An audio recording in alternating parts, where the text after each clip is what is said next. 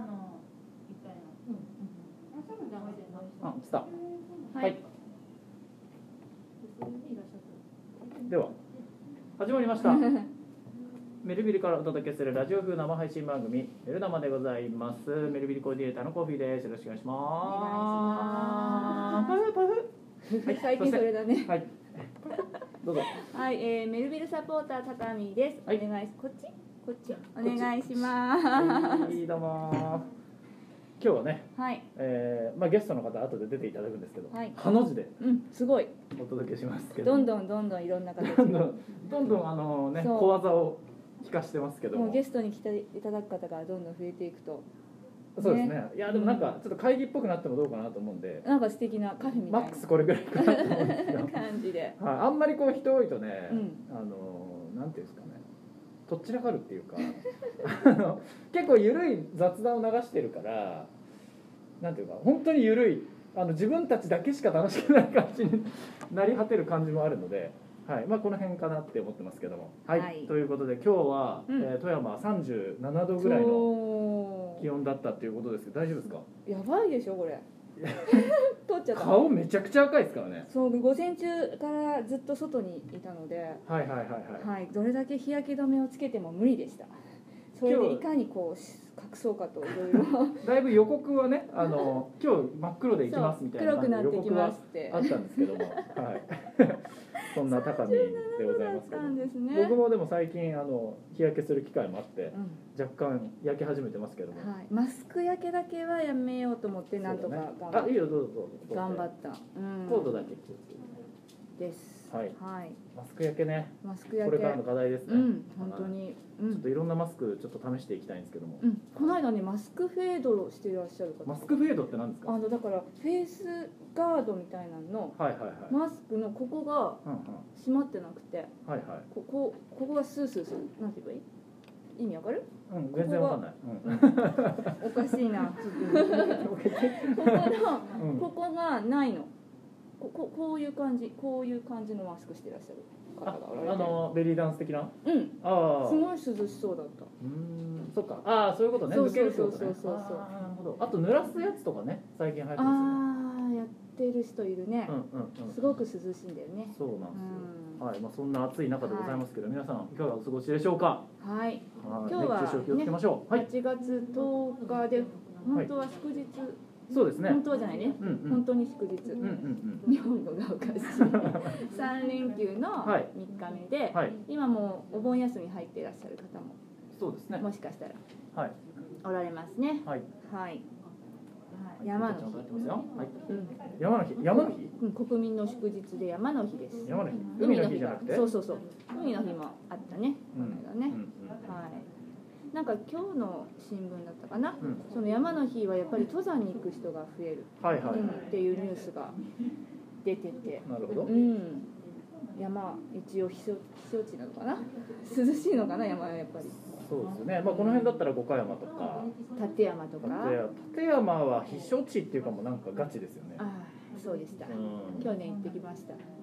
お山まで。立山？うん。立山行ってきたんですか？立山行ってきた。あ立山行ってきたんですか？去年ね今年はまだ行けてないけれども、はいはいうんなるほど。はい、お山で御朱印をいただいてきました。えー、あそういうのもねそう結構しっかりそうそうそうはい。やる感じで、はい、避暑地じゃないね、ちょっとガチな感じでした。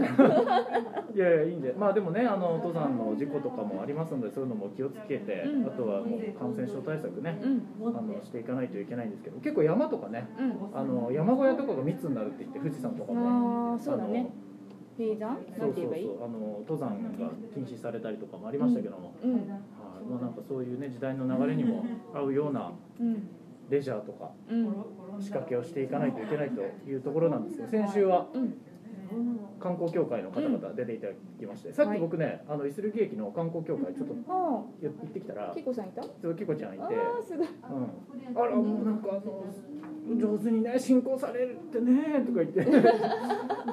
新聞にもねあのしっかり出てみたいな感じで。すごくの、はい。大きく乗っててびっくり。そうなんあそうなんです。で先日ですねあの先週北日本新聞のあの取材をあのしていただいたんですけどもまあその記事がですねあの掲載されまして、うん、えーそれがなんと、なんと。まあ、あの新聞にも載りました、うん。でウェブンっていうあのサイトにもオンラインのね、うん。あの北日本新聞さんのサイトにも載ったんですけどそれがヤフーニュースにも載るってえいう、え、ウェブじゃなかったの、あれ、ヤフーニュースだったんだ。そうなんです。あのね北日本新聞さんうのん、発信があの北陸くくりでうん、なんかえー、と北陸新幹線で行こうみたいな企画のコーナーが確かあるんですけど、うん。それに出るのはメルビルとか協力隊の時は何回かあったんですよ、うん。僕がそうん。のお願いしたりとかしてただヤフーニュースは初めてえだったーびっくりしたんだようん、ヤフーニュースはねちょっとねあのびっくりしましたね。ねすごい。え、うん。なんか。すごいよく書いてくださってた。あのたくさんの情報量すごいわかりやすい内容ですすごいな。よくまとめていただきましたって感じなんですけど、うん。これ音入ってるかな？大丈夫かうん。な、はい確認しなはい、がら。じゃあちょっと進めていただいて、今日は山の日っていうことなんですけど実は今日ってすごく調べてみるといろんいろんな記念日が。イランイラン記念日っていう。いろんな記念日が あるんです、はい。でもう語呂合わせがやっぱり多いね、うんうん。前回も8月3日で蜂蜜の日はい。だったんだけど今日ね本当いろいろあるよ。はい。8と10でうん、ヤード8と10でやおいいねそれ。ヤードの日それいいね、うん。あとはねうんは8と10でハットはいはい。これこれこれ。帽子の日ね。帽子の日。はいはいはい。あではデハットあのねこれ偶然なんだけど私持ってるなと思って。帽子かぶってそうそうギャハットの日ね、はいはいはい。っていうことでイエローハットの日でもあるんだけど。企業名そういうの言うから。ああ言っちゃった。ごめんなさい。はい協賛落ちます。あとね富山県絡みで実はあのハートハチとじでしょ？ハート。はいはい。と。おハートね。ハトハト。はいはい。でこれがあの富山県のホームヘルパーのうん。協議会のえっとねなんていうかシンボルマークなんだよ。ハハートとハトがシンボルマークでホームヘルパーの日なの今日富山県が僕ねあのうん。親戚がケアマネージャーやってまして、うん。あのそういう認知症の方々のケアとか、うん。あのホームヘルパーの方々のじあの企画とかもねやってるんですけど、うん。もしかしたら詳しいかもしれないですね、うん。そう聞いてみよう。そう。なんかね今日他にもまだまだいっぱいあるんだけれどもこんな感じかな。広がり続けちゃいますからね。そうそうそう。でもあのミサミサミサティって言いそうだった。高高見が始めた企画これ結構高齢化してきてますけど、うん。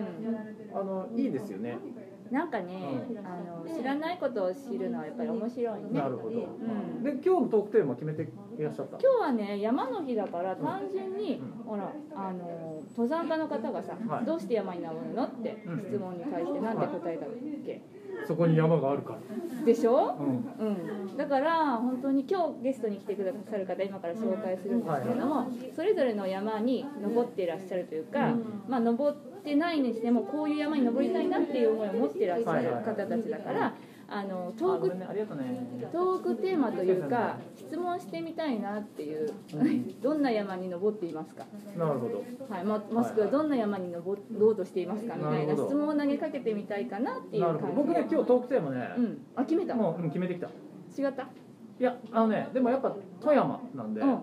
まあ山なんで、うそこにも合うところもあるんですが、うん。やっぱりお盆。うんだしでねあのもう今日朝あの朝一あの墓掃除したりしたんあですけど。素晴らしい、うん。そうあのそんでめちゃくちゃ朝眠たかったんですけど、うん、それもあって大丈夫。あ大丈夫でした。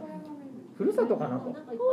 なるほどね。で今日のゲストの方々の話にもつながるかなっていうところがあって素晴らしい。はい、で行きたいかなと、了解でござはいいます、、今日僕決めちゃった。よあ全然全然。ろしいですか？はい。さあでは、えーそろそろですね、うん。今日のゲストの方をお招きしたいと思うんですけども、はい。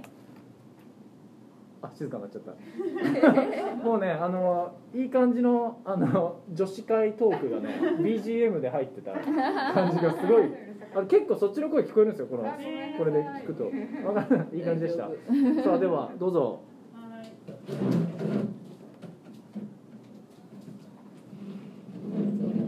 今日今日も女性ばかりでございますよ。本当だね。あこんにちは。花があってよろしいです。よろしくお願いします。お願いします。はいということで来ていただきましたこのはいお三方でございます。はい、えーメルデュー君とがっつり被っているのが、え誰ー、誰誰キムチ。はい被ってます大丈夫大丈夫か大丈夫かはいこ顔見えるかな？いいかな？いいかな？あこの辺かな？はい。あいいですね。あいい感じ。あいいじゃないはいということで来ていただきました。では、えーお一人ずつ自己紹介と、えー一発芸をちょっとやばい。言われてない一発芸を積極的にやっていただける方は一発芸と。はい。いや嘘です。はいどうぞお願いします。はい、えー、氷見市地域おこし協力隊の野本喜恵です。よろしくお願いしあます。ーじゃあちょっと一瞬顔せーの。はいありがとうございます。出身は？出身は愛知県出身です。ですね。はい。はいようこそ。こっちに来たのは？は、えー、去年の11月から富山に来てて、1月から氷見に住んでます。うん。はい。ね。なんか話すあのどういうきっかけでみたいな話とかも掘り下げていくとどう果てしない感じになりそうなんですけども。今日いろんなちょ他の2人もねいらっしゃってるんで、はい、戸賀ってねあったんですけどね最初。おー戸賀村のスポットの企画はいをね、はじあのスタッフや一緒にやってまして運営の、はい、そのきっかけでございました、はい。はい。はい、ではちょっと飛びまして でうん氷見市のつながりででは。はい、えっと氷見市地域おこし協力隊の川原です。よろしくお願いしお願いしまますせーの。す。いやー、そっか。恥ずかしいですね。これそうそう今日あ写真撮るの忘れた 今言っちゃった。あああ後でねまたはい。結構あのいろいろ飛ばしてくる。だいぶいろいろ飛ばしてくるんですけど。はいということで、えーご出身は？出身は神奈川県です。神。奈川県、はい。い、つ頃こちらに？えっと5月の半ばぐらいに来ました。まだ2ヶ月ちょっとぐらいです。今年の？そうなんですよ。そうなんだ。ほやほやです。ほやほやです。こちらに移住を決めたタイミングはいつ頃？決めたのは2月3月ぐらいですかね。うん。2月3月？へー結構な短いスパンで。ああ、そうですそうです。そう。そうなんだだったんですよ。結構ギリギリ。あじゃあ他にもやっぱ候補があったりとかして。全然もうもうすっごい食べたいモード入っちゃった気になっちゃう。すがいい香りごい気になるんですよあ、めっちゃ美味しそう。はい、今フレンチトーストがはいそれはね話し分こっそりあのどうぞ。はい、はい。えっと、なんだっえっと。あ、そう、もともと氷見市に、あの、ずっと移住したいなっていうのは、三、四年前ぐらいから思ってて。だったんで、結構割とすぐ決めました、自分の中でへなるほどな。もう全然こっそりじゃないし。はい、ということで、協力隊のお二人ということで移住者うん。というお二人は。うんですね。あふるさとが愛知県と神奈川県ってことね。そうですね、うん。移住者でございます。はい。で、はい、えっ、と二人は同い年？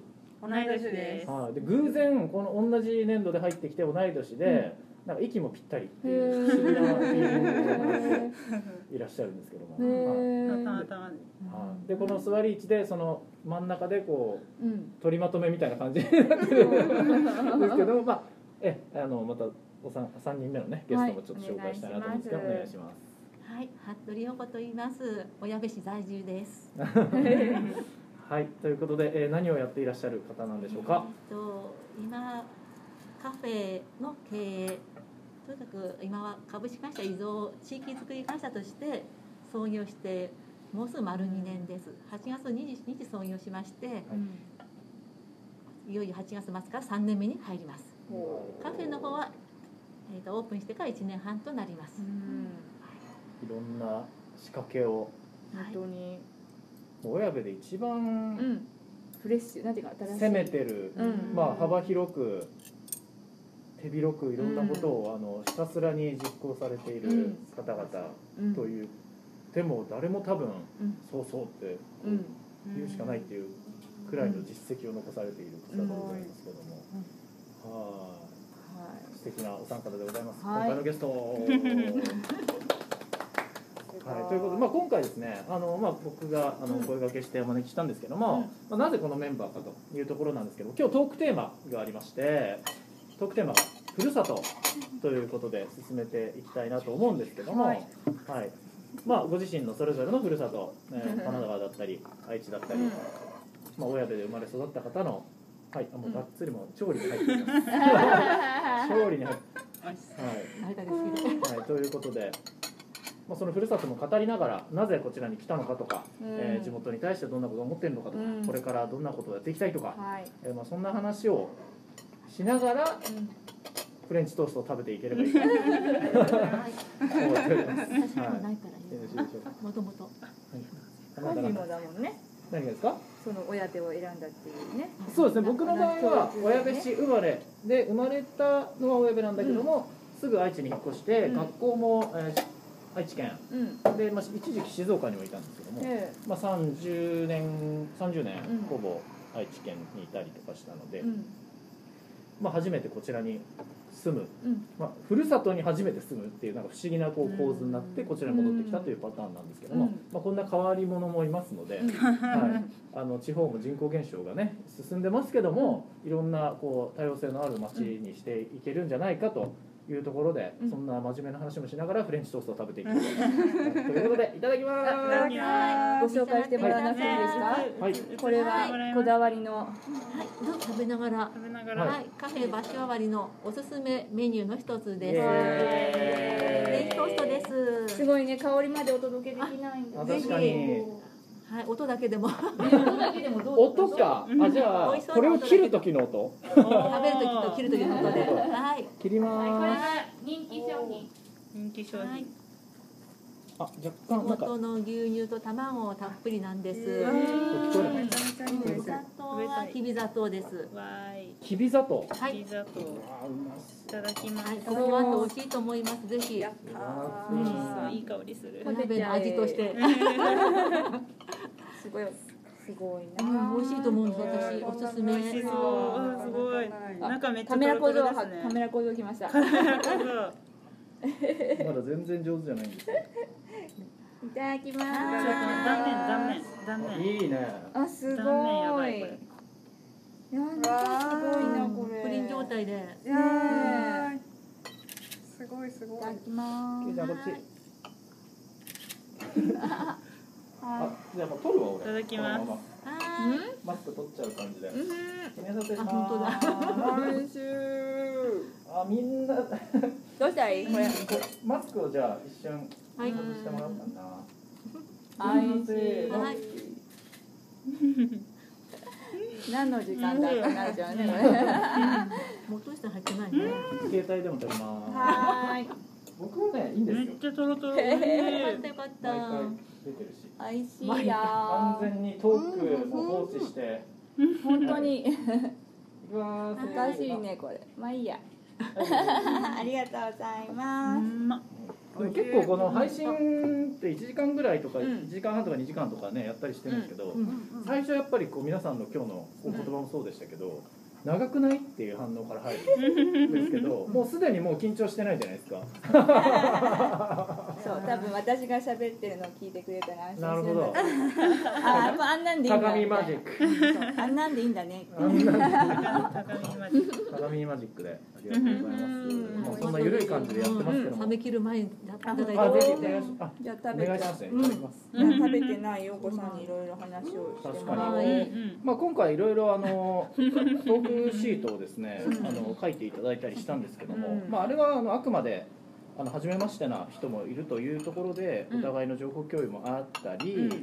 まあ、僕らがどういうところを聞いたら面白そうかなっていうのをちょっとリサーチしたいっていうのもあって、うん。あのあえてお聞きしたところもあるんですけども、そうだな。あの中でこれだけは言いたいみたいなところありますか逆に。いただきます。あの中で。はい。あの会社は地域づくりということで、はいあの小矢部市は本当に過疎高うん少子高齢化進んでいますね。はい。その中でもあの南谷地区なんですけども、はい。そこは一番なんです。高齢化率が。あ市内で。最も高く。なるほど、まあ、ここからそうです。車で、まあ、5分ぐらい行ったところの、まあ、津畑町とこのいます。いするぎ駅の間ぐらいにある山県境まで。エリアですよね。はい。はそういうところでほっといたらどんどん人が減ったり元気なくなるので、はい。地域づくりにもうにぎわいを作ろうと、うん。人が集まるとこ作りたい。うんうん。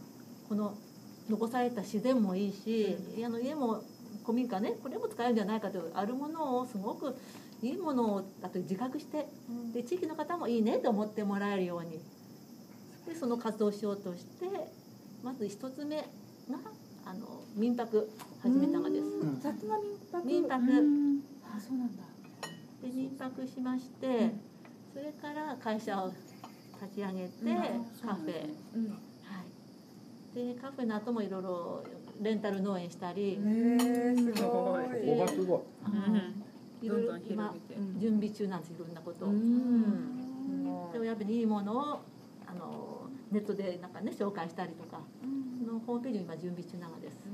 あまたなんか販売も検討されていらっしゃる、ね販売あなるほど。なもうやっぱり、親部にいいものいっぱいあるんですよ。あこの近隣とか。うん。知らないものきっとあると思うんです、なるでこのパン屋さんもそこの福寿さんのパンなんです、あそうなんですか、うん。料理で美味しい。すごくねもちもち感が、本当に人気ありますよね。市外も県外も、そうなんだ。弾力あるんですよ。他の比べて同じフランスパンでも違うんです。よでこれ使ってやろうって。ペロリでペロリと食べてうん。早い。なんでも運動してきたから。いやでもあのやっぱり、うんその仕掛けをしたいっていう思いはあるがねある人はやっぱたくさんいて、こんなことやったらあんなことやったらっていう話し合いも盛んに行われていったりする現実はあるんだけども、じゃあいざ実行に移そううん。というところになると、なあ忙しくて無理やっちゃーっていう話になったりっていうのがまあよくあるパターンだったりするわけなんですよね、まあ、その中でもこういろんなチャレンジしていらっしゃる方もいらっしゃる、あの実行委員立ち上げていらっしゃったりとか、NPO って形でこのイスリギ商店街の中でも、うん。あのイスリギ抹茶プロジェクトという、うん。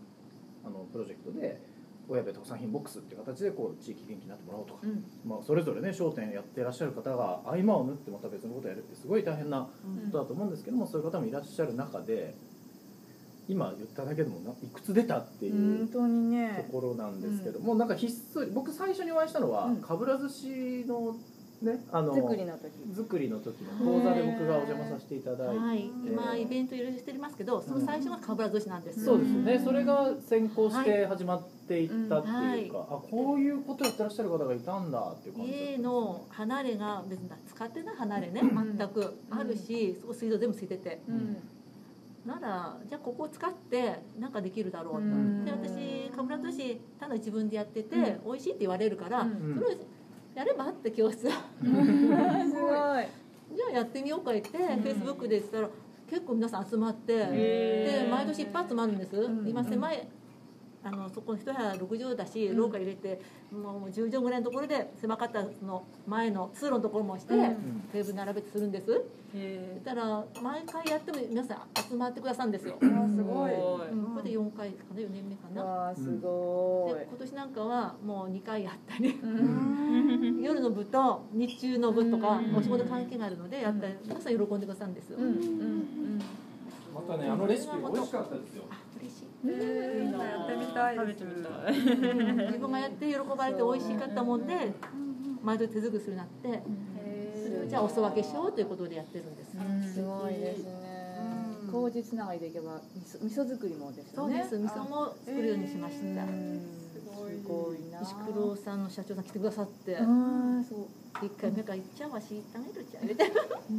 あ一緒に作るのもできるんですか？それは参加者参加で一緒に作って持ち帰りです。あそうなんだ。あいいですね、やってみたいです、うん、今年3月にしたので9月食べ物なんでもう、うんうん。で今日のお客様カフェにいらっしゃったお客様もうん「あ味噌作りの北なんとかです」って言って、うんもうすぐ食べれるねって話してて、うん、美味し喜ばれるの。ねうん。自分で作った味そ噌でそこの材料全部あの無農薬だし、うん、あこだわりの材料なんですよ。うん。なので喜んでもらってます、うんうん、その時に知り合ったというでその時に、うん。あの講座のまあ場所うん。にあたるところが今のゲストハウス林のうん。あの、まあ、客室にあたるその離れのところで部分だったりしてたんですよね。であこんなことやってらっしゃるんですかと。でしかもあの、うんねおじおじい様が整備された部屋になるんですかね。はい。はい。っていうところでうん。すごく素敵な、まあ、もう雑古民家。うん。美しいその立派な古民家。うん。なんですよ。うん。で、まあ、あのかぶら寿司をまずやってらっしゃる企画者のイメージ、うん。でえゲストハウス始めたんですか？うん。全然やってる人この辺いないですよね。ないですよね。っていうのでゲストハウスあすごいなと思ってたら、なんかカフェやるってなって え？ってなってどこまでやんの？って。すごい。ってなってでいつの間にかねオープンをつるっとされてるっていう状態で。であのまあそっち順番はちょっと覚えてないですけど民泊とかに関してもねそのあのテレビメディアからの取材もあったりして、うん。県内でのその先行して民泊のその法律がせあの整備された時、うん。新しい法律が整備された時のあのまあ代表格的な感じの取り上げ方をうん。されていらっしゃってで結構あの航空写真とかも入ってドローンで撮ったりとかしてねすごい立派な特集とかも流れてらっしゃったんですけどなんであのだいぶ攻めてるんですけど、うん。この柔らかい、やなんかやってなさそうでやってるっていうか 俺やってるぜっていうの全くゼロの感じでやってるっていうのがまたお話もなんかこうなんていうんですかこうデータを言うだけじゃなくてちょっとこうソウルっていうかうん。魂的なところというかねおっしゃるから、うん。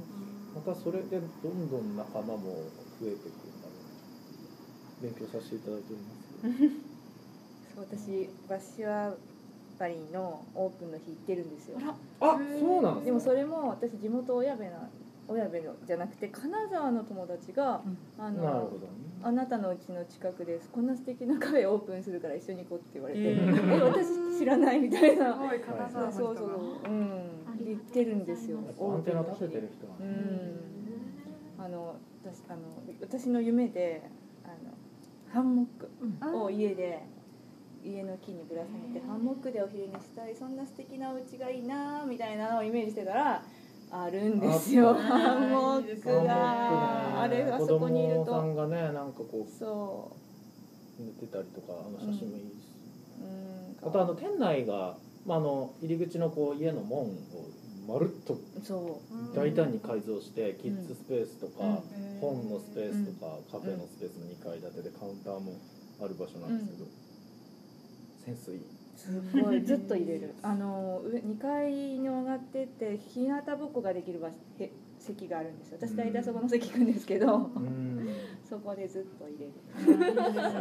いいなあいや本当に本当にと親部にあなかったようねん。でもすすごいな。あ今またそこ帰るんです帰るんですか？あどどこ帰るんですか新しい試み？2階のその部分。あ本のところああカフェの部分また変えるんですかちょっとイメチェンします。地の森として緑化プロジェクト今するんです緑なるほどでへ5分側だったら変わってるんですすごい。すごい。緑化か。外も中も。緑化で。ねまた親部でもねそういうお庭とかあのグリーンに詳しい方もいらっしゃいますからね。私も楽しみです楽しみです。うん。知識の森あそこ本あるのは、知のコーナーね。知識の知のコーナーで、自分の気づきのコーナー。うん。ということで本いっぱい並べて、うん。でフリー w i f i で好きなようにしてそう、うん。電源もテーブルにちゃんとつけて、すごいそういうコーナーなんですよ、うん。うん、でそこ知の森としてこの緑化をしようと、へえゆったりと質問してもらって自分の気づきとか癒しとかはあ。学びの場にしてもらいたくて今それを。今度の定休日の前後に直して。ほう。もうでも時間忘れますよねあそこは本当に、うん。えーずっと入れそう本当に本喜ばれますね。ですね、まあそんなあのもうへーっていうのみみたいな状態 になってるんですけども。あの、まあ、今回お招きしたこうお三方で、なんで僕がこう選んだ理由あのこうお招きした理由っていうのにもつながるんですけども、まあ、地域おこし協力隊っていうものって人口減少が進んでいる地域に、うん。都市部から、えー、と人をあの送り込んで、まあ、人口のバランスを取っていくっていうような地方創生の部分がすごく大きいんですが、まあ、その中であの、まあ、残っていく残ってもらうためにはいい居住環境とか、うん。えー、と事業を起こしてもらう環境とか、うん。あといい仕事があって紹介するとかっていう、まあ、環境が必要なんですけど、まあ、真逆なんですよね今の立場としては、まあ、僕に関しては協力隊終わって、うん。えー、と次のステップに進んで、うん。えーまあ、長期的にこの地域にどう関わっていくかっていう真ん中のポジションですけど、うん。服部さんの場合はもうやってると、そうだね。しかも地元、うん。うん。でもうあの形も作ってる。株式会社依蔵、そうだね。うん。ゲストハウス。カフェ、うん、もうもういろいろあるんですけど、エトセトラな感じでお二人はこれからはあ。やっていくということで、うん。であの親部市も地域おこし協力隊を募集してるんですが、うんまあ、いまいちこうあと2名2名新しい人を呼びたいんだけども、うん。なかなか募集が集まらないっていう状況があって、まあ、それに関しても僕も意見をいろいろ持ってるんですけど、うん。まあ、その氷見の取り組みに関してはちょっと親部市とはだいぶこう違うスタンスでやってるっていうところもあって、うん。あのまあいい形で、うん。あの親部にとっても情報うん。共有というか、うん。にもなったりとかあの協力隊の今の現役の2人にもなんかいいあの情報共有とか、まあ意見交換の場所になったらいいかなっていうのでお招きしているところがあるのでお二人の話もどんどんうん。お聞きしたいなと思うんですけど、はい。ゲストハウスやりたいけいちゃんはい。おおどうですか？今のお話聞いて。先輩がおられる。ねえそう。いやなんかその最初にもう民泊やっちゃうのがすごいなと思いながら聞いてましあそうなるほどね、たはい。うんそれはどうして？えなんかやっぱりやろうと思ってもなんだろう。まず何か何からやろうとかうん。なんか、うん、壁が結構多いかなって思いました、はい。はいはい例えば氷見だと民宿が多いんですよ、ううんん。そう。だからなんかあんまり求められてないんじゃないかなって思う時もあるし。なるほど。ゲストハウスという形態民泊っていうのがしっかり宿泊業っていう風だったらまだいいけどとうんうんいうことですね。うん、そうですね、うん。うんうん、いろいろ考えますね、なるうんほどちなみにそのゲストハウスっていうのは、はい。まあ、ある程度その地域、まあ、ここ氷見の場合はこの地域に住んでほしいっていうような感じで招かれるのかうん。ななんかこの地域住んでこの地域の施設使ってみたいな感じでやるんだっけ、えっ、と協力隊ですか、うん、はじゃないですね。じゃない。どういう形で呼ばれてるの、ちょっと人にもよるんですけど、はいはいはい。あの私たちの場合は特にここに住んでねとかはなかったです。でキーの場合はあのメラ地区氷見の中でもメラ地区っていうところの活性化のために、うん。そこのところに民泊を作るっていうのがミッション。宿そう民泊っていうか。宿宿。うんうんうん。えだとまあ結果的にその交流人口を増やす。はいはいはい。で交流人口なんですね。交流人口を増やしてうん。人口増加につなげようみたいな。はいはい。あの目的はそういう感じで,、うんうんでなんかその場所とかそういうなんかどこに住住んでくださいとかどこを利用してくださいって氷見氷見の住んでるのは普通に街中の方に住んでてでも活動地域はもっと北の方の山の方に、はい、そこら辺にもともと住みたいと思ってたんだけど、うん。家がなかったんだよね、そうそうそう、うん。まあなすぐに住める家はちょっと、うん。そうそうそうなかったり、そうなんですよね。それやっぱこう希望を持って富山行きたい地方行きたいって思っても条件合わないっていう人もものすごいたくさんいるから、その中でなんでそこ来たの、うんなんで選んだの？みたいなところ地元の人からするともうなんかこう都会にいたらいいのにっていう人もいたりとかする中で、こういう場所に来たっていうところの話とかはきっと多分ねあの今、うん。高岡からお嫁に、お嫁にさんに来てうん。来た方から見る見てもなんかその話聞いといてもいいかもしれないですよね。うん、なんかそうだね。コーヒーの場合はお家があったでしょ？うんうんでも彼女たちはお家探しからしなきゃいけないってこと、うんうんそうですね。一応あの一応その市から、うん。あの候補みたいな空き家バンクに登録されてる、うん。一軒家に住むの？あそうですそうです。すごいね。はい。でもうんでもなんかそのまあ内見行ったりとかでもそれでちょっと見つからなければ、ね、いろいろ彼女は結構家探し頑張って、まだ仮住まいで3軒目なんですけど、まだ決まってない。あそうなのそうなんですよ。そうそうなかなか私が住む家は壊す予定が大体あって。なるほどね。なんかあったと思ったら2か月後に壊すんでみたいなので転々としてて。そうなんですよ。今探し中なんですよ今ねまだ。もうすぐ壊る？あそうなんですよ。今住んでるとこも3か月後に探さなきゃいけないす。すごいすごいな。クラッシャー。そうなんです。私が住んだからじゃとかじゃないんです。けど仮暮らしをしてます。アリエッティで。アリエッティな生活。そうなんだ。でもやっぱり安楽寺の地域もねあの空き家とかここがあのなんかその言い方が難しいですけど数年後にはもしかしたらここが空いてしまうんじゃないかっていうその、まあ、あのいろいろ詳しいこと言うと あのいろんなこう捉え方があると思うんですけど、うん。とか、まあ、いろいろこう予想できるその未来のうん。あのデータっていうのもおそらくあの、あのしてらっしゃるっていう状態なんですけど、うん。やっぱりありますよねそういう、現在空き家ありますね。住みたい人と住んでほしい人とっていうそのギャップとかあの住んでみたらどうだみたいな。実際住んでらっしゃる方ありますもんね空き家買われて。ううん。本当普通の一軒を買われてねやってくれる方もいらっしゃいますねうん。そういう方増えたらいいなと思いますうん。せっかくのお家がねうん。住む方がいらっしゃらないならいっそのことねあの方に空き家売りたいっていう方は結構いらっしゃるそれはわからないですね管理層出ますね遠くにいらっしゃるお子さん。とかねはいはいうん。そうなん。ですよね実は空いてたり荒れてたりねもう。うんそうですよね。そうですね。お家が荒れてるんですよ。うん。住めないみたいな。うん。もったいないですよねそうです親部だとまちょっとやっぱり一からフルリノベーションで空き家住もうっていう人ってそんなに多くない印象ですね。ううん。ん氷見の方が盛んなんじゃないかな。あうん。でもやっぱり移住してくる方とかやっぱ何そのもう住める状態っていうのを希望する人は多いよね。うん。あそうですねもう大大抵リノベ終わってますと。そうそうあそう。ー一からじゃなくて。一からやる人はすごい大変そうだもんね。うん。剥がしたりとかね。そうそうそうそう。だよななんかひっくり返してこう床剥がしてみたらシロアリだらけでとかね。なんかトラブルがとか。水道なんか水道管すげえ破裂とか。なんかねうんあるあるある。あるもんうんうん。そっか。街の中にもパン屋さんされた方ちょっとねああご存知。うん。あ来てらっしゃるのうち。あそうなんです仕ね事オープンするからその勉強に来たいからで来てらっしばらく。でオープンの時行きました。そうなんです お花持っねてえパン屋さん。うんパン屋さん。パン屋さん。うん。東京から。ああそうなんだ。ご夫婦とも東京の高校の先生だったの辞めてうんこちらで。なるほどなるほど頑張ってるね あいろんなパン焼いて。なるほうん。その方も途中ねリノベしながらまだ酒するんです言って。うん。すごいフルリノベーションですねあそこは。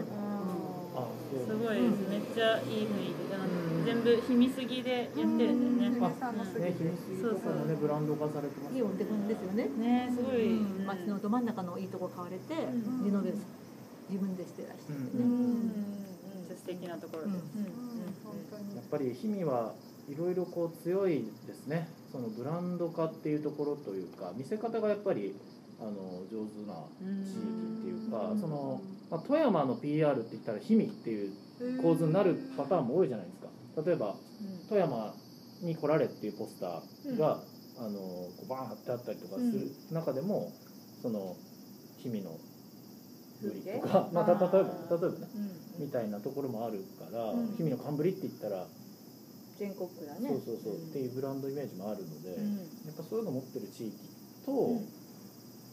そうなんかまあさ観光のその主要産業かどうかのそのレベルで、その自治体の地域の観光の関係性とものすごい違うなっていうふうに思うんですけども。なんかいろんなとこ見てきたからこその、本当に地域おこし協力隊多分。でこっちに来た時ぐらいに会ってるんですよ。だからもういろんなところを見て回ってたね。そうですね、まあ、協力隊のうちはもうなんていうのかな、まあ、起業したいって目的で来たわけじゃなかったので自分が、あのまあ、とにかくそのなんていうのかな。20代に舞台とか演あの演劇とかいろいろやってきたものから、なんどうレベルアップしたらいいかなと思いながらこうとりあえずスポーンって来ちゃった感じだったので、まあやりながら走ってたっていうか、そしたらまああの面白い人に会いたいとか、面白い場所に行きたいとか、あのなんていうか刺激になるものにこう突き進んだって感じだったんで,、でそれをやってても別にあのおかしくない制度だったし、あの結果的にじゃあそのあじゃあ別に富山出ますみたいなノリではなかった、まあ、途中ちょっとやっぱ悩んだ時期ありましたけど、あもうしんどいな協力隊と思ってやめようかなって時期は実際あったんですけど、やっぱりでもこういうこう協力隊をやっているからこそ得られる、えーとまあ、ご利益と言ったらいいのか、うん。そのこういう形じゃないと知り合えなかった人たちっていう人たちとのご縁とかあと自分と何かやりたいっていうふうに思ってくれるその仲間とかが増えた時にこれはちょっとさらっといなくなるってことはまずできないなっていう その責任感というかは出てくるし逆にそういうのがないと持たないかもしれないですね。なんでここにいんのって話になって考えちゃったら、結構ねあのだいぶこう精神的に積んじゃう状態になっちゃうと思うんで、うん。なんかどこかこうしんどいところを乗り越えてやりがいとか、あとなんか私こういうところだったらこの地域になんか合うかもとかみたいなイメージができてくるのがいいのかもしれないですね。うんなんか私実は地域おこし協力隊っていう制度自体を知らなくってそれであの元井君としてそういうのあるんだって知ったんだけどそう私からしてみたらその県外から来た人が一生懸命親部のことをこうどうにかしようと頑張ってる姿を見た時に親部になんだろうもともといる私たちが何かできないかなって思ったのも一つだし今でき始めてるのが彼が卒業したことで今度はその一生懸命地域協力おこし協力隊として分からないなりに一人でいろいろやってきたけど今はその時のご縁でじゃあ地域の人と今服部さんとかここにゲストに来てくださる方と何か親別できないかなっていう段階にステージアップできてるのかなっていうのははたから見て思う。ありがとうございます。うん、本当に思うの。うんなんか、なんかこう、今日は外から富山をなんとかって思って来てくださってるおはお二人だから、お同じ思うんだけれども、あの。なんて言えばいいですか？いい時に振り向いた。なんかね、あの。親、なんか地元の人たちもなんとかしようと思って頑張ってる人たちもいて、多分その。視野が違う見てる方向が違うだけなんだなっていうのをすごく最近感じない？どどういうことですか？あの例えば今3階であの元気回復企画展ってその、えー、と本当に昔からその20 30年前ぐらいから市民の方主体で、えー、とやってきた親部のお祭りがあって今回コロナでできなかったんだけど花勝負祭り、メルヘンアベ源平花牛祭りメルヘン劇団っていうこれ本当市民の方が30年前ぐらいから作り上げて続いてきたお祭りの実行委員の方がゲストに来てくださった。うん。でそれでポスター展示とか、今までの写真とかを3階でうん。常設、ん？その期間展示か、うん。今やってもらっていしてそれの理由が、まあ、中止になっちゃったからあの写真だけでもっていうことで、この3階でやってもらってそこでも前回と前々回あの配信して、やってるっていうことその実行委員の方たちの は本当に昔から親部におられて親部の街中をなんとか盛り上げたいって思っていらっしゃる方の話を聞いた時にやっぱりコフィと同じ熱い思いがあってうん。方向性が違う方向性というかやり方が違うというか何て言えばいいですか、えっとその3つのお祭りがですか？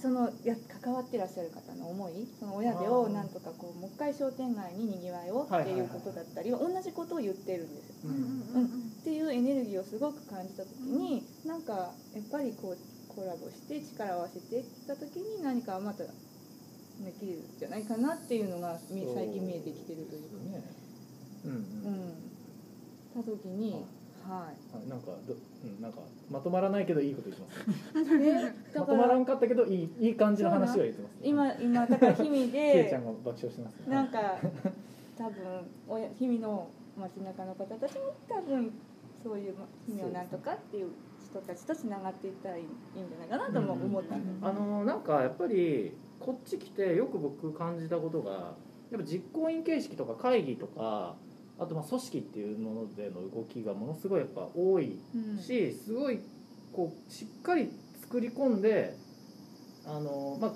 あ、例えば会計のをすごいしっかりするとか、報告しっかりするみたいなことがものすごいこうしっかりしている分組織としてしか動けないっていうことがすごい多い印象があって、でそうすると合議でいろんな会議を年間12回とかやっていくんだけど、えっとその12回は何のためにやるかって言ったら1日のイベントのためだけとか。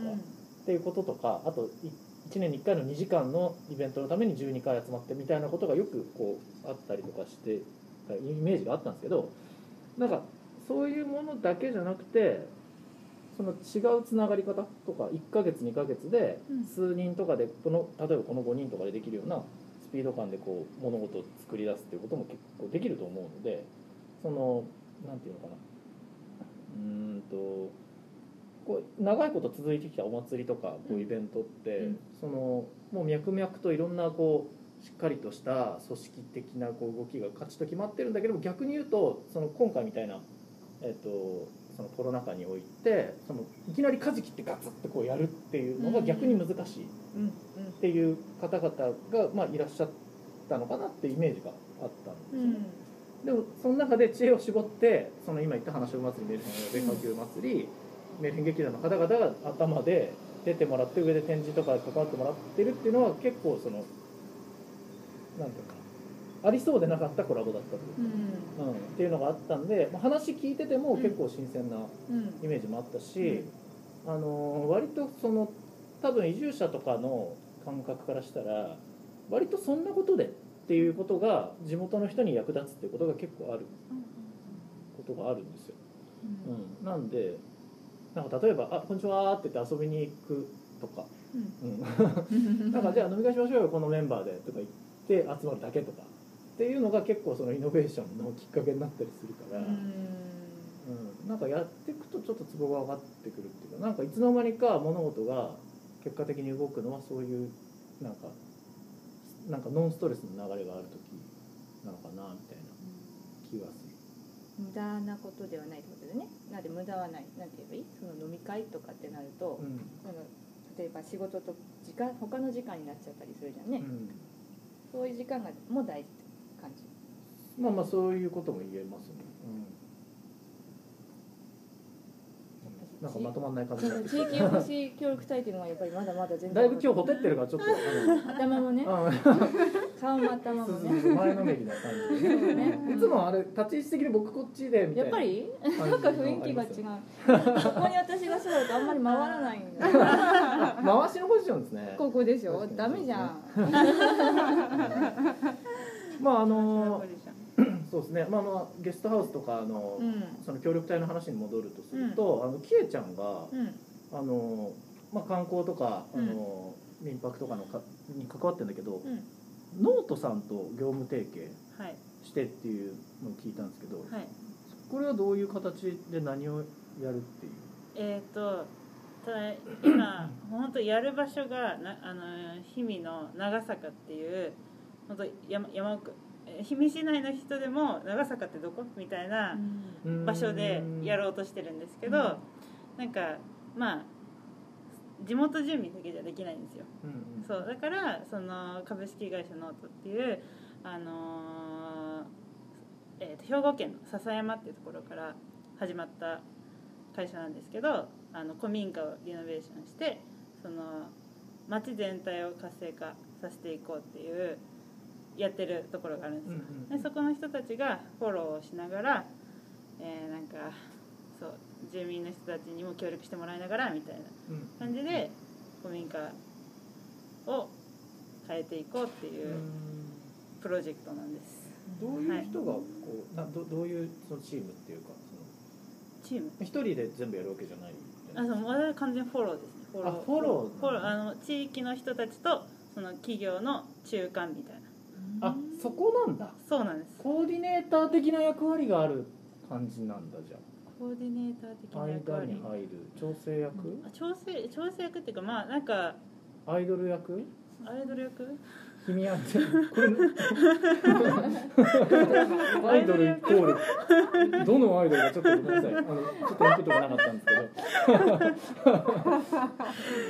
工藤静香のウルトラマンの、うん例えばなんか急にかなんかどどっからでもだいぶ話しちゃった見あかりんが戻れなくなっちゃった。なんか県外から知らない人たちがなんか古民家の開始やってますみたいな人で急にバンって来ても、うん。えってなるじゃないですか、うん。うん村の人たちから、はいはいはい。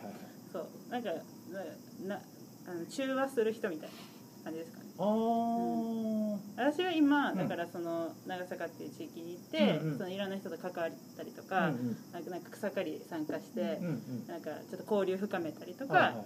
そういうことを今やっていてはい。まずはじゃあそのえっとまあどどこか違うとこから来ましたっていう人だけど、はい。親睦深めて、はい。い、ろんなことを知って、はい。その受け入れる前の準備というか。そうですね。っていうことですね。まだ全然今準備段階なので。なるほど。そうそうそうそう。今どんなことやってるの？みたいな、うんうんおじいちゃんたちから聞かれて今はこういう状況だよみたいな、はいはいはい。なんかちょっとこそっと教えてあげたりとか、うんそうそうそういうなんか、うん、まずノートっていうと、はい。そのもうご存知かわからないですけどその今例えば僕らからしてなんか、うんまあ、ブログ機能があってああそれとは全然別です。別の会社。別の会社です。あそうなんだ。そうなんですそうなんです。そう。あの本当えっとね日本にや調べたら多分出てくるんですけど、うんうん。本当に日本全国でその古民家の改修をしていて、えっと、結構代表的なやつだとその兵庫県の丸山集落っていううんうん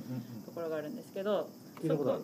そこそう丸山集落本当12軒ぐらいしかお家がなくて、でその半分ぐらいしか多分人住んでないみたいな、でそこを何軒かあのリノベーションして、うん。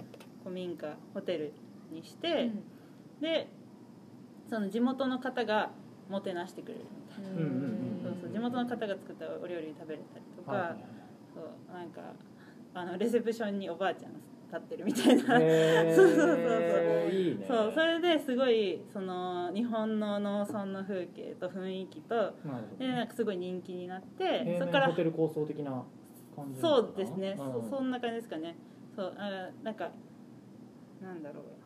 なんかこの商店街はもうホテルの廊下ですみたいな、うんそうそうそうそう近くで言うとその稲見そうそうとかあそうそうですね。そうそう、ん。そういう感じ。レッドクラフトさんとかの。そうですそうですそうです、うん。そういう感じのやつをとか。やつを、う。んそうがはそこから始まってでバーって日本中に今広がってやってるんですけど,、そのうそのうちの一つとして長坂が長坂でやろうっていうふうにうん。なって、あはい。そのスタイルの先駆けとしての、まあ、氷見の中の先駆けとしてのそのエリアっていうそうですねはい。でかいプロジェクトですねそうです、ね。そうです。はい。氷見市の事業。氷見市とそうですね提携氷見市とノートが提携して。はい。なるほどあなるほど。じゃあゲストハウスを作るのが夢きえちゃんは夢だけど今はい。こだわってるのは自分のゲストハウスを作るんじゃなくってそうですね。うん全然また。その経験として、はい。はあその町の人たちだから服部さんみたいな人がいっぱい必要ってことでしょ？そういう民泊したいっていう市民の人がの協力が必要ってこと？あーえーっとまたそれとはちょっとまたちょっと違う空き家を生かすんですね。そうです。焼き屋生かすんですけど、うんそこの地域の人たちも本当に限界集落みたいな、うん限界集落までいかないのか、うなんかううまあ、人本当に何十年後かにどうなってるかわからないぐらいのうんうんうんうん。ところなんでそこの人たちはやっぱり人口増えてほしいわけですうよ、んそう。でそれをやっぱどうにかしたいっうんていう気持ちをあのちょっとエネルギーに変えてもらって、うん。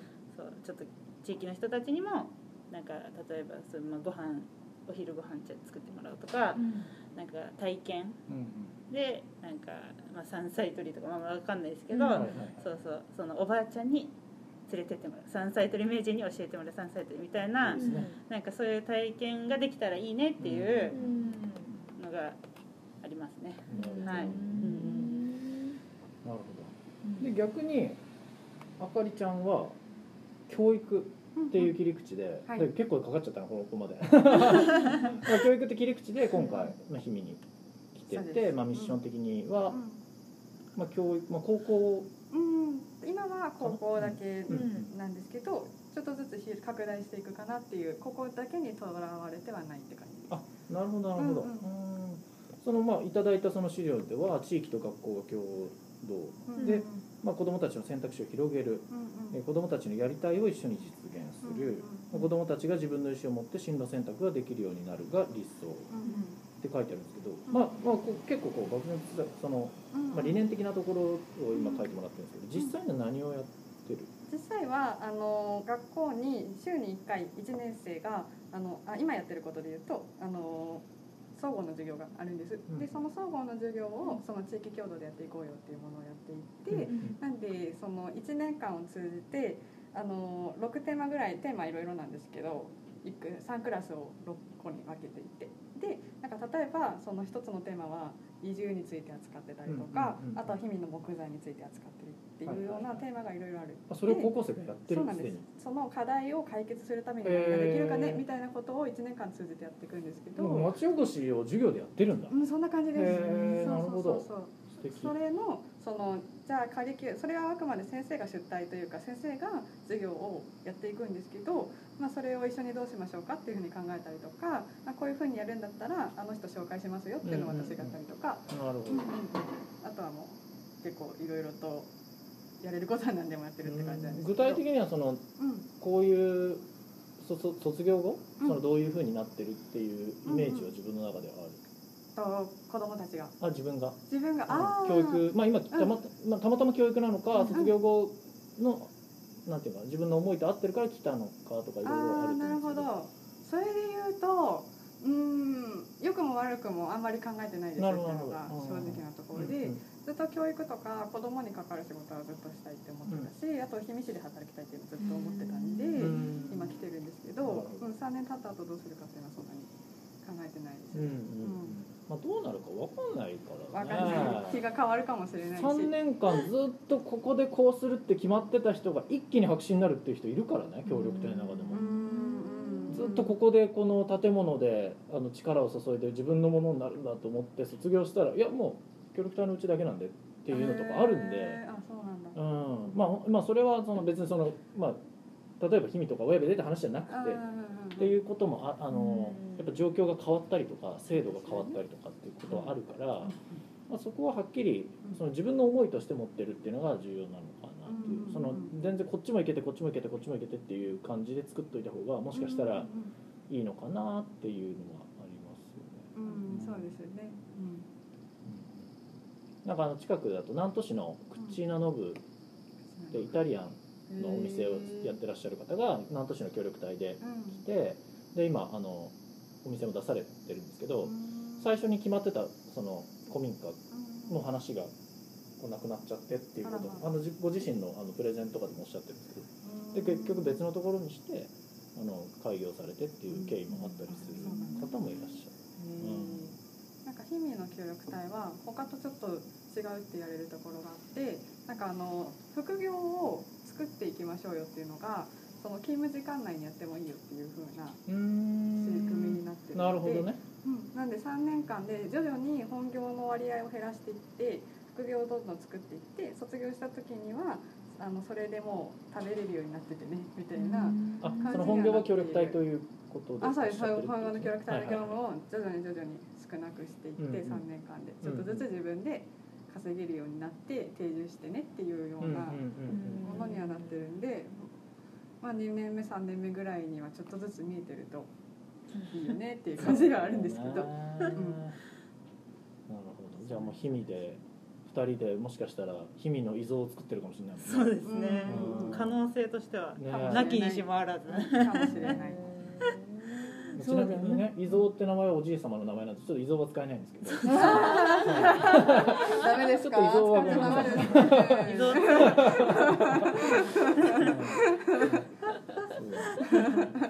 特別に許可。許可出ました。息子さんめっちゃもうバタバタして なるほどねどうですか？こういうお二人の話聞いて。若くて若くて。はつらつ感じを感じますね。今からって感じが。ああね。知らないところで今から寝をそろってとこ若いと思うんですね。うん。なるほど、うん。教育者でもありますよね服部さんって。あ、そうなんですか。はい。もともと。へえあ学校だったんですで定年まで勤めて。そうだからねもうすごい。二人のための講師うん本当ですね。だから先生。カフェでもこの前は子供学校行けないからじゃあ支援教室やろうってやっぱりいらっしゃった。へすごい。ランチ好きで。わあいいな。何の教科されてたんですか？小学校は中心で勉強は理科なんです。あ、そうなんです中高理科ね。理科すごい。なかったあとは小あと社会教育の経験とか。あ、すごいす社ごい。会教育うん社会学習時で派遣されて。うあ、そうなんですね。それが今来ています。へで今私今公民館もやっ公民館はどういうひどい。指導公民館の指導員って僕ちょっとあんまりイメージがつかないんですけどどういう？例えばこの前の土曜日したのははたまたまこういうカバンに入ってるんですけど、い、はい、すごい何でも四次元たまたま入ってましたさすが。こんなにね講演会企画したり。あされて障害学習講座。うん。なるほど。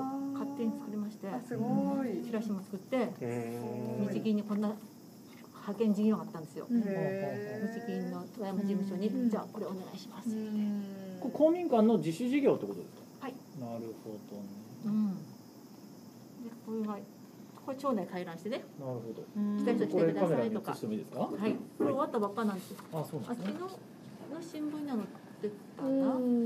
富山新聞と中日新聞の記者が取材に来ましたので載すごい。ってました。1週間前子どもの授業のうんパステルアートの教室をしたそれも写真で載ってました。はい。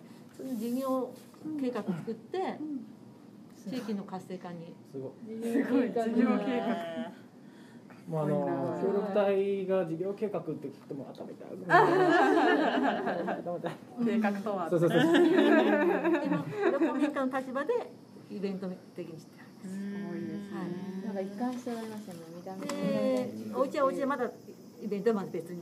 がすごいなね一回ライブもライブもさせていただいたりしたんですけども。ああそうなんよかったですね。ありがとうございました。まあジャズミュージシャンがあの東京からこっちに来たいってことで、まあ全国ツアーしてるミュージシャンがいて、まあその人たちが富山で、あのこの会場この会場ってこう予定入れたいなって時に前僕がつながりがあったんで、うん。なんかどっかないってうん。話もらって、うーん今回はギターとウッドベースだから割と狭いこうジャズクラブみたいな感じのイベントがいいかなみたいな。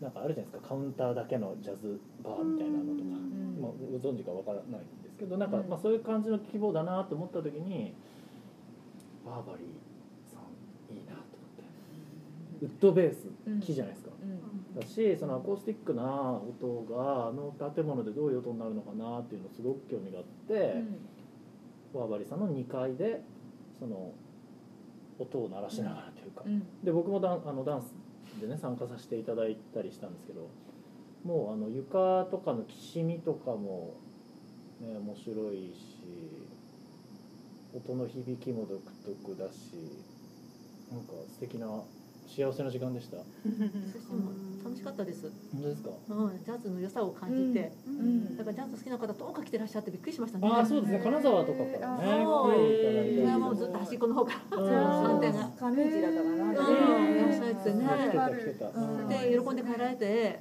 ほっとしました。喜ん。でいただいて。またそのツアーをしてた方その2人のミュージシャンがその前日にあの金沢でもライブされてたりしたからそのなんていうのどういう順番だったか忘れたけどそのいろんなところでその2人の名前があるわけなんですよ、うん。でこのツアースケジュールがどんどんどんって出てる中でワーバリーワーバリーワーバリーっていろんなのが出てるから、うん。じゃあこのタイミングで日程合うから行こうかな。ねうん。で、えっと、自分の家から例えばその隣県3県ぐらいの距離だったらいけるかなみたいな感じで多分選んでらっしゃるので、うん。そういうつながりもあってね、すごい。すごい駐車場があってよかった。ああいうこう山手だけどちゃんと整備されて努らっしゃる力しておらっのでしゃるうんうん楽しかったですね。楽しかったです、うん。ナマステ。なんでなんでナマステちょっと出ちゃったかな。そうそう出ちゃったそうそうそう不意にその時の。ダンスされたん。ですよそう。演奏のうんうん。ダンスが。即興でね。即興ダンスあまた9月にあの作品に出ます。金沢芸術村で、すごい。うん、久しぶりに作品に出ます。まあオンラインの企画クラウドファンディングもあの成功してあその企画者の子にもこの企画に前うん。ゲストで出てもらったりしたんですけど、は音楽つながりもあってね。い時間大丈夫です、はい。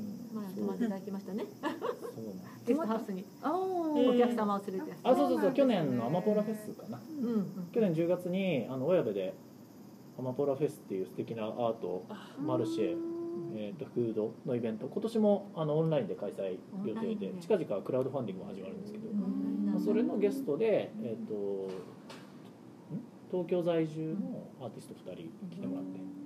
また良かったっすわ、その方の宿泊先として、ちょっとバタバタがあって急なお願いだったんですけどありがとうございましたすごいね。ネットワークね。そうなんですいろんな人とのつながりがねもう。ご縁が大事、本当ですね。鶴瓶さんがね、うん。あのまあ言ってたのうん。ご縁は努力。それで今日この目がね。え？え？鶴瓶イメージ。スルメイメージ。すごい。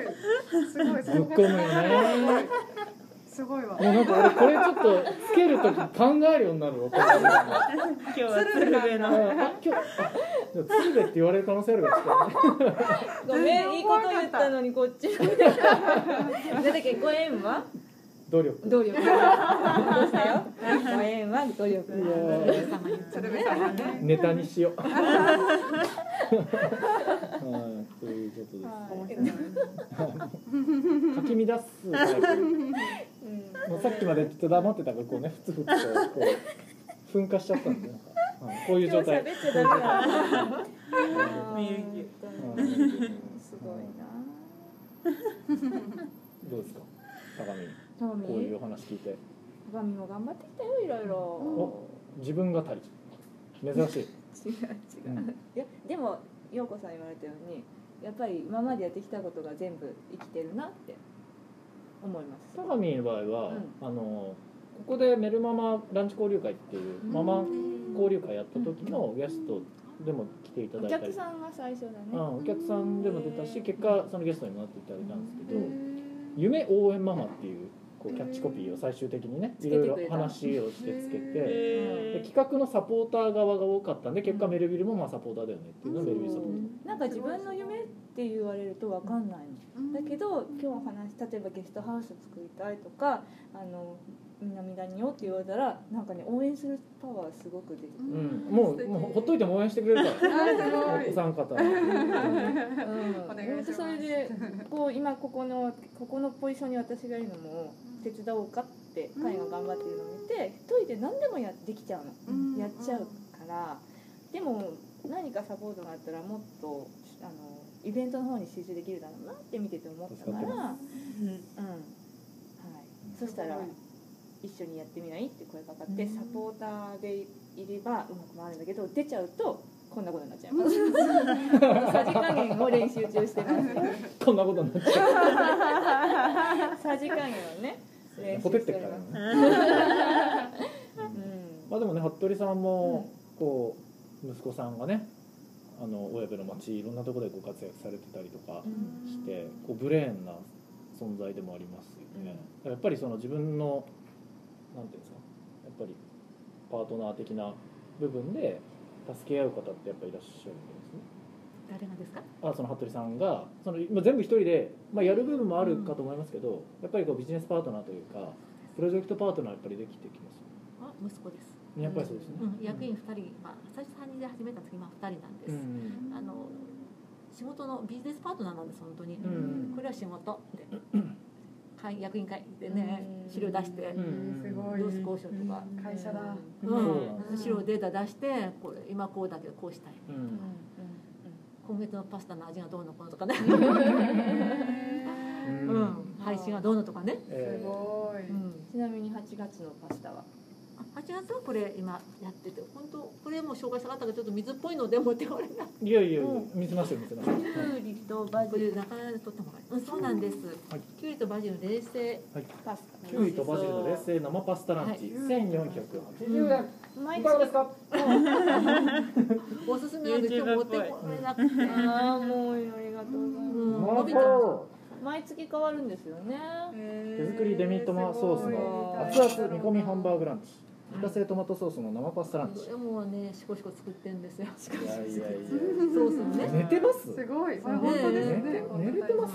すごいな定休日いつでしたっけ？木曜日ですね間違えて木曜日じゃダメだよ。そうなんですよ。でもあの仕込みとかねやってらっしゃる日あそうか。いろいろこう事務的なこともね。うんお盆はやってて数度の木曜日休みです、うんお盆ねこうもうまさに今お盆ですけど、ん。僕があのこう日程決めて決めた時にお盆っていう意識全くなくて、ん。で今日あの墓掃除にあの父親に借り出されあのゴシゴシやってきたんですけどそれでやっとお盆をこう実感してるみたいな状態なんですけどどうですか？お盆の時期に、まあ、2人は県外から、ね、来てるから、まず帰れないでしょ？今のタイミングで。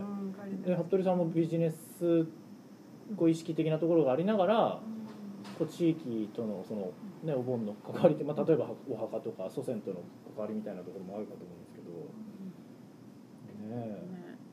こういう時期です。帰りたいでしょ？帰りたい。帰ろうと思ってたから、自粛。そうそうなんです。自粛ですね。やっぱりお盆は家族と過ごしたいですよね。そうだよね。おなんかそうやって言ったらセミが。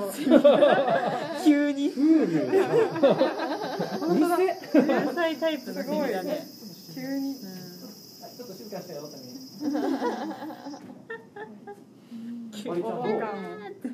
帰りたいですよ。私もう来てから全然帰って一回も帰ってないですし。いや本当にでももうねさすが行ったらもう帰ってくるなって釘を刺されたんで職場で。ね。オンライン規制した？オンライン規制してない。なんか照れくさくないですか？家族とオンラインって。あのテレって言ったからテレワークっていう言い方もテレ臭いみたいな照れくさいなって思って、ねなるほどね。うん。なわざ。かなかうん。ねそうそうそうそう。なんか逆にわざわざそれしても何話そうみたいな感じだからはいはいはいはいはい。全然ですね。やってあげたら喜ぶんじゃない？えー、そうかな。むなんか娘となんかオンライン規制 やったのとかなんかお母さんとかなるじゃんなりそうなりそう。かそうそうそうです。でもやっぱりね今かやっぱこう動かなくてよかったんじゃないかな、うん。だと思う。動いてたらね。うん万が一があるからねうん。怖いですよね。やっぱりその移動した後が大変だしね。戻る時とか行ってきた時と移動した。い行くだけならねうん。そういいんですけど帰ってこれなくなっちゃう。そうそうそうそうそう。そうそうそうそこはね。うん。我慢辛抱堪忍じゃんね。カニちゃん。しょうがないですね。うん。また落ち着いた時。にうん。うん。帰れれば。日々にも友達できたねそうですね。そうそうそう。ゲストハウス林もそうですね。体験で宿泊して、えー行ってみたい行ってみたい。です。うん。ね。行きますじゃただ今はちょっとリあのリフォーム中で。あそっか。あえーリフォームされてるんですか？ねそこ見たいんじゃない？気になる。気になる。確かに。今民泊から簡易宿所に変更しようと思って。あレベルアップ。えーすすごい。どう違うんですか？民泊は宿泊制限がありまして、はい。1年間180日まで。稼働日数の。稼働日数。そうなんですね。簡易宿所はなし。旅館業になりました。うんうんすごい。そのためになんかこう変えなきゃいけないんですか？建物自体届け出の関係かな？ね。設備を整えてと思って。そうなんだ。すごい。今さらに。もう最中なんで今 ちょっと申し込みがしててません。すごいな。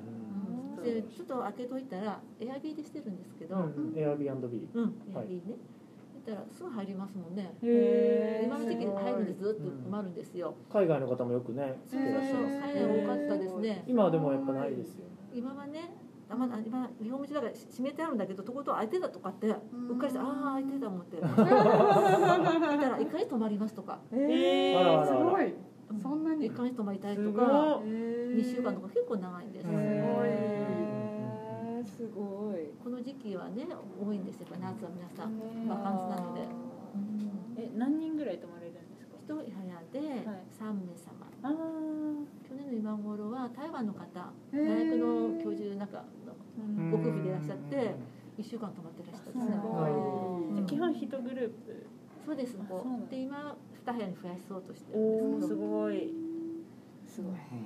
うん。もっと聞きたいね緊張海外の方はねどうしようと思ったね最初。怖い感じだけど通じました。ここの間キコちゃんも言っとったよね。石柳駅でかんね。観光案内所やってる方がね海外の方の対応そうそう。日本語と英語で。にとにかく一生懸命考えて考えて メール書くのもね英語で。うん。絵に書いて。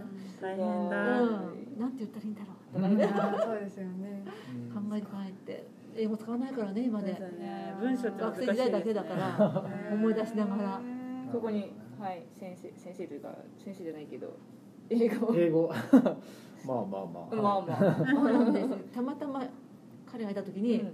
海外だけどねああありましたね。海外のも方いうなんかましたね。しゃべってるじゃんとか言ってね。ま あそ英語はねうね。最低限はお話できますけど。あのやっぱり言語、まあ、教育に関わってるからちょっと分かるかもしれないけどやっぱり、ね、言語教育ってね大事なのは積極性ですね。ポジティブであること。これがうん。あのうん。コミュニケーションが通じるツボうん。なのでポジティブじゃなるかったりっていうかその結局ねこういう前向きに話す伝えようって姿勢があったらもう言語の壁越えるし、うん。うんあの伝わるから例えば笑顔とか、身振り手振りとか 積極性がなかったらあの頭入んないからおう互いに。うん。それがあったらもう言葉は最低限クリアできるし習得めちゃくちゃ早いと思います。僕1ヶ月しかあの留学っていうか短期留学行ってないですけど、まあ、なんかノリはちょっとこう掴んだっていうかその抵抗心はなくなった。それでその短期間だけで、馴染みやすいタイプ。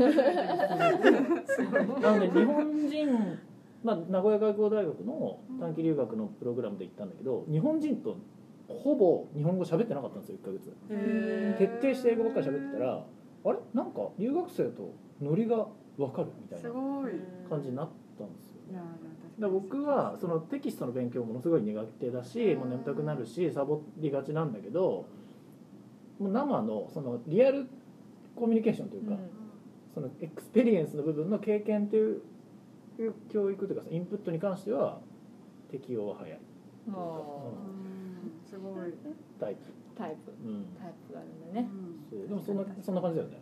そうそうそう。同じタイプ。タイプ。動きたい動いてからのタイプ。そう。ちょっと座ってるのは無理。だからもう最初から行くみたいな感じですね。うんうんうまくいってますね新しい地域でもね。そうですね。そうですね。富山弁の壁はありますかえ富山弁のあ壁壁あります。ありますか？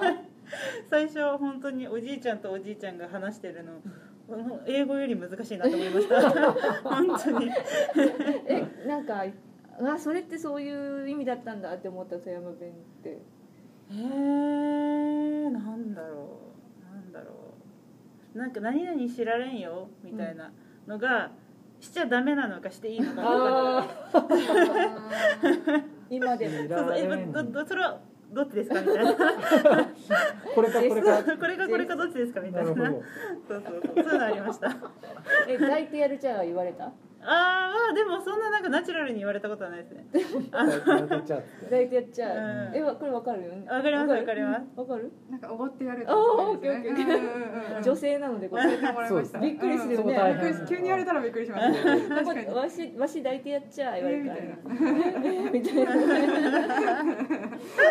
そうですね。あの多分でも富山であのだ本当に抱いてやるっていう意味のあのことを言うとしたらすごいもっと露骨だと思うんですよなんかそのなんかなんていうの夜の話みたいなうん。話をする人がいたら、もっとなんかあのこう生々しい言い方するんじゃないかな。そそんなもんフランクじゃないけどそうですよね。あもっとなんかこう地方ならではの ああそういう言い方するんだみたいなサプライズがあるんで。すよあ何の話なんだ夜生ちょっとどんどん顔が赤くなってしまったと。うん。そう富山弁わか富山る面白いね。そして早いからあそうなんだ。私新港寄りの高岡なので。あやっぱ海とやっぱ大和でね、違いますよね、うん。うん。かなうん日々の人は結構怒ってるように聞こえるって言わあれてました。一緒一緒うん。新港もあそうなんですね。海辺は言葉荒いって言われますそううん。うん。うん。うん喧嘩してるのかなみたな。ないるほど。お祭りとかの文化も結構違いますよね。山手の方のお祭りと海側のお祭りやっぱゆっくりなの獅子舞とかとそうそうそうそうそう、うん、親部のあの山見た時びっくりした。静かで。あの大きこうなんていうのこれ。こういうこういう優あ雅な山って出しその山じゃない山のこ山もそうだし引きやあの獅子舞獅子舞もそうかうん。獅子舞祭りってうん。4月にうんあるんだけど、あ5月です5月か5こ月うやってこうやってゆっくり。中に入ってるのね。そうそううん。大きいの大きいの、私獅頭があってうん。後ろにこう何人か並んでこうドーム型のこううん竹でこう木枠のなんていうかな、うん。まあなんていうか胴体の胴体の胴こうついてて布がこうかぶってて何人かいてこう持つみたいな、これを動かしながら、うん。あのまあしライオンダンスですよ。獅子舞を。ライオンダンス。って言うんですけど英語でね、うん、やるんですけど。ねそのこと言ってそう。そうで海の方は早いのやっぱり。うんうん。うん早い。あそうなんですね。そうなの。ここにもう人乗せたりしてこうへのえ？うん。肩乗せるんうんですか、子供乗せて。す獅ごい。子殺しとかやる怖いまあ、火使うとこもねあるし、うん。あるある。へうん岡山に。ファイヤーライオンダンス。名前がすごい。名前がすごい。へゆっくりだよね。ゆったり。うん。お大きいの。えそうなんですね。びっくりした。うん。まあでも祭りの復活みたいなのとかね、うん。こう昔やってたこととか、うん。こう消えかかってるものをもう一回再興するみたいなところもやっぱり里山とかのうね、ん。役割とか期待がかかってる部分でもありますうちのおお祭りあります？お祭りは獅子舞が2年前に辞めたそうなんですよね。子供がいないから。うん。宮島もっと前です。う。子供小学生いなくなったからあえて辞めることになって、課題ですね。伝統ってねそういう形でこうシュッと転換期を迎えたりするっていうことですよね、まあ、別の形でまた考えていかなきゃいけないと思うんでよね。ですすよね。せっかくですもんね、うんうんうん地域の皆さん元気でいるようなことをまた考えていかなきゃいけないなと思います。うんすごいな。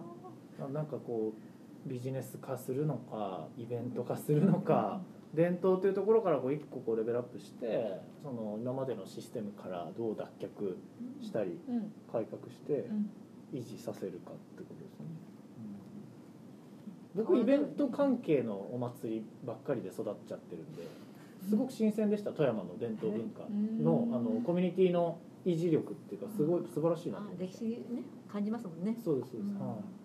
そのなかなかやっぱ都市部で暮らしてる人間からすると手を伸ばしても届かない。なかなかないものっていうことですよね。脈々と受け継がれてきた何かっていう。しかもそれが人間同士のつながりで保全されてるっていうのはすごいよね。やっぱり素晴らしいこでとあれ本当伝承だからね。うんうんうん。ね笛とかもうん。楽譜のように耳だったりうん。口伝だったりするね。そう。その5月に向けてもう本当に春から子供小学生ももう夜の9時10時まで。それピピーホロピーホロ聞か聞こえますからねうん。そっかまだあでも祭りがそうない中で来たからわかんないんだ。今年は中止になりましたね。祭り林も。うん。そうか。まだ獅子舞見てないですうん。そうか。か日々の花火もあそうなんでそうだよね。なくなっちゃって。うん海水浴も今ダメなんだっけ？海水浴は知ってますね普通に。あソーシャルディスタンス。あソーシャルディスタンス。海で。入ってます入ってます、うん今日々行ったらみんなプカプカ浮いてます。そうまあでも距離は取れるよねあそこ島をとかね。うんうんいいですね。そうなんですよ。すごい、海ですねうん、子供たちが楽しそうに、ねうん。先週も遊んできましたね。うん日焼けしてない。え本当ですか？焼けたんですけどねちょっと。いやこれに比めちゃめべてちゃ。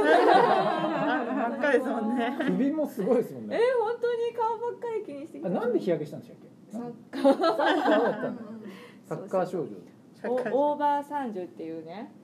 普通ねサッカーってあのアンダー15とかアンダー18とかアンダー20とかアンダーなんですね。へ 基本的に、はい。あの例えば中学生だったら15歳以下っていう人たちだからその15歳以上の人は出れないのその試合に。ーはい。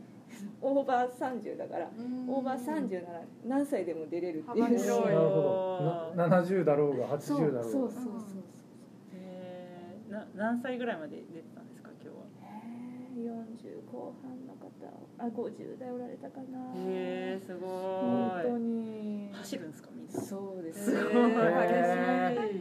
そうですよ。ちょっと見てみたい。そうね若干ねオンライン配信したりで え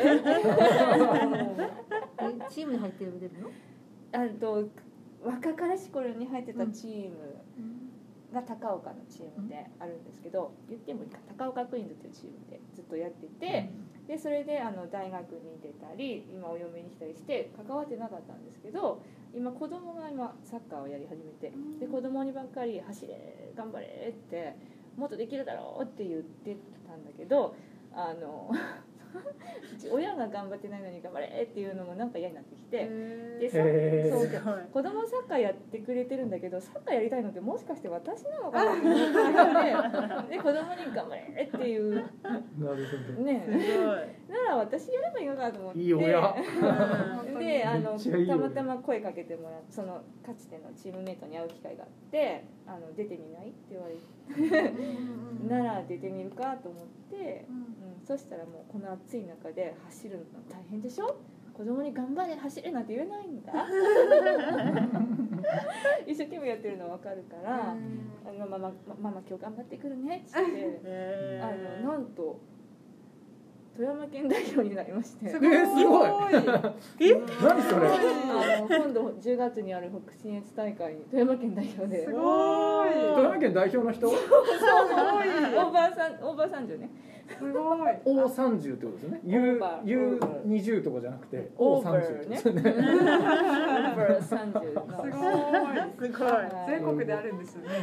北信越大会で勝ち抜いたら次全国あって。すごい。今のところだから2週間前からしっかり検温体温自分の体温を測って今日もチェックをして出ていくんですけど。どいやでもスポーツ今あの県外試合なかなかそう。大変ですよね。どうなるかわかんない近県でしかできないというかうん。近隣の人しかできないんですよ、うん今わかんないんだけどとりあえず今かいまだは開催っていう予定なのでうん。準備しておかないと大変です。へー。なるほどね。大変だった。すごいい。やもう夏終わる頃にはも真っう黒で。ブラック高見。やばい。深入りが違う違出来上がるう。練習は夜なのよ。だあなるほど。から虫刺され高見違う違う。夜練習するのに暑い時間に試合するでしょ。ああなるほどね。逆にね。そう動けない。あーいきなりバテるみたいな大そうなんです。でも楽しんでます。自分の人生だからね。一気にお母さん。でもやっぱりやねやらなくて後悔するやって後悔やって後悔ないですもんね、うん、っていうスタンスで。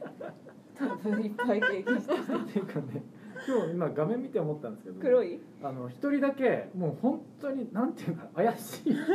なんかどうしたら明るくなるかなと白で来たんだよね。お洋服。これで黒着てきたからダメだろうと思って。ここに影が入ってるライトが当たってないからでも顔見せない方がいいかなと一人怪しい人みたいな。高み判断ができないレベル。今日ハットの日だからね。帽子の日だからね。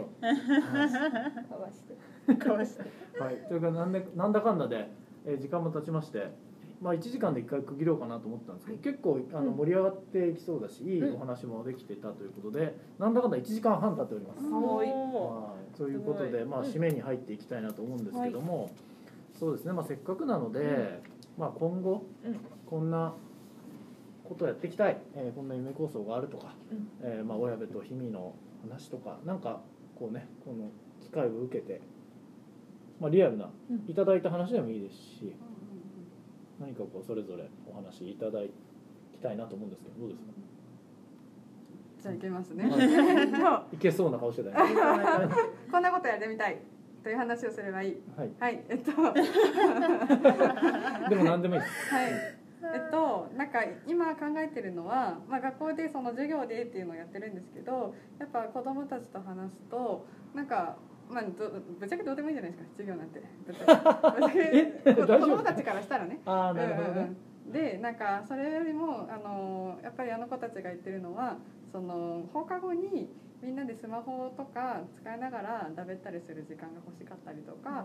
なんかそういうことを言ってるんです。でなんかまあ確かにそのやっぱり氷見ってあの駅から学校まで何もないみたいなでみんな車でそのまま帰っちゃって氷見になるか何あるか分かんないしとかでその学校の先生と親以外の大人との関わりもないみたいな感じだったりするしとかそういうところもあったりとかしてそのなんか放課後にその、まあ、サードプレイスいわゆるみたいなものができたらいいなみたいなのは別でちょっと思ったりとかしていてでその場でちょっとまあ大人との関わりとかも持てたら素敵だなとか思っていてで今日メルビル来てさっきまさにスマホいじってみたいな、なんかで本もあってみたいな。でね、こういうとこ人たちとの関わりもあっててすごいいいところだなって思って見てたんでなんかそういうことができたらなと日々で思ってます。はい、素敵。企画するんですね。そうですね。なんかできたらなって。こんなような会を用意したりうんうん古民家でやるとか。そうですね。なんかねできたらいいなって、うん、思ってます。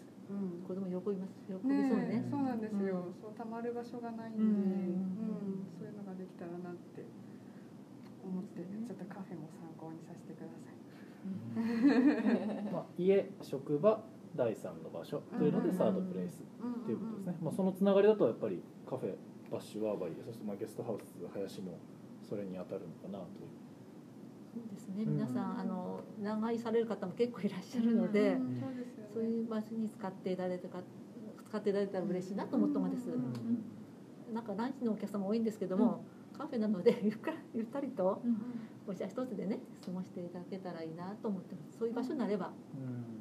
うん、自分気づきだったり癒しだったり、またはあの本当疲れたからぼーっと過ごす場のもいいだろうし、うん、そういう長くいても飽きのこない気気にならないそういう場所であってほしいなと思ってであの夢としてはもう20年30年後にはその地域一帯がいろんなイベントとか施設とかで賑わっていることを想定してます。うん。あー素敵。でそれに向けて近くイベント何かありますか？今は特にコロナのためにできてやってないんですけども、先えっと今最近やったのは子どもの支援教室、ん。小学生の学習支援教室やって、このお寺のやつは？お寺のは8月22日はうん。お寺でヨガです、おおヨガ本当にヨガで心ねすっきりしますね。柏えっ、とおカフェのうん。隣の隣のお隣の寺。な隣のお寺をのお御堂を使わせていただいて住職さんにお経とお説教を少しいただいてでその後ヨガです。今20年後30年後の未来の形の一つですよそうねなんです。そういう地域資源ですよね。うん古いお寺ですけどもはい。それを生かしてそこに皆さん集ってよろそこで生きがいになってる方もいらっしゃるかもしれないしね、安楽寺といえばヨガっていう地域なんでうん、行ってこようかなとかね3万人で全員でヨガとかやってるんですすごい。ちょっと癒しにとかね、うん。ヨガやりたいからいつやってるとかね、うん。ううんん、えっと8月22日土曜日。午後2時です、2時から、はい。お申し込みは？えっ、とお電話でもメールでも、フェイスブック載っておりますので、うんうんフェイスブックで言ってくださったり、うん電話もあります、はい。であの今やってるまた他のことで自分もイベントやるし、皆さんのイベント会場に使ってもらった方がです、うん。あーいいですね。はい。素晴らしい、でいろんな方は初めてやりますという方もいらして、うん。例えば今あ先週やったのはベビーマッサージ。うん。そういう資格持った方がお子さん連れでどうぞ皆さん来てくださいでマッサージで、あーいいですうねん、健やかな子供をね育てるようにことをいろんなお話したり本当マッサージのやり方を。そういう教室開いたり編み物教室開かれた方もあったり、うん。から親子読書会開かれた方もあったり、もう開いた方こいっぱい今まで利用してもらってますことですよ。はい。で利用料はもうワンオーダーでいいですよって、先生も参加者もワンオーダーしてくださればそれでいいですということなので負担にはならないと思うんです、ううん。んランチね取られるかなんかなので。素晴らしいで予約受けてそういうふうにして予約でつ長時間も OK ですということで使っておりますので、うん、皆さん生きがいの場でもあればいいんでそういう、うんきっかけになれば。うんうん。うん、初めて講師やってみたバランスボールの方もいらしたんですよ。あの大きいの乗るへその方は出産の育児休暇中でしてうん。産後なんか最初よくなかったって、うん。で自分はいろんな資格持ってらっしゃるけどもバランスボールやってそう整ったんですって、うん、で資格取ってじゃあ資格取ったからやってみたいって言われまして、うん。どうぞってすごい。集まらんだらどうしようって言われました、あ私生徒一緒になるか第一もなるかで大丈夫よたらたくさん集まられて断るから集まってやられました。すごい。だからそこで輝けるねひとときその方の人生にとって輝ける場になったんじゃないかなと思うんです。初めて講師やってみてうまくいったってね。うんそうですよね。すごい。素晴らしい。ワーバリーさんのおかげで。場の提供もどうぞってやってます。素晴らしい。なんかワーバリーさんのそのお店の名前が、あのウグイス。小鳥のさえずりとかウイルスを意味しているんです。ね。うん。英語で。で最初にねウグイスって最初の鳴き声が上手じゃないんだけどゆくゆくは上手になっていくっていうそのさえずりがこうレベルアップしていくっていうようなこう経緯まあそのお店のコンセプトの話聞いて素敵だなと思って。いやそうなんですよやっぱこう小さく始めても、まあ、ちょっと最初不況に始めてもこうそ育って成長する。30年後って話になって。る敵。いいですね。その屋号も欲しいですねい。や非常に。続いて友人と名前。その名前。なんです響きがいいで。すねなるほど海辺で山なので。なるほど。一文字ぐらい変えたらいいかもしれない。ですワーバルーとか味全然違ってくる。あそうですね。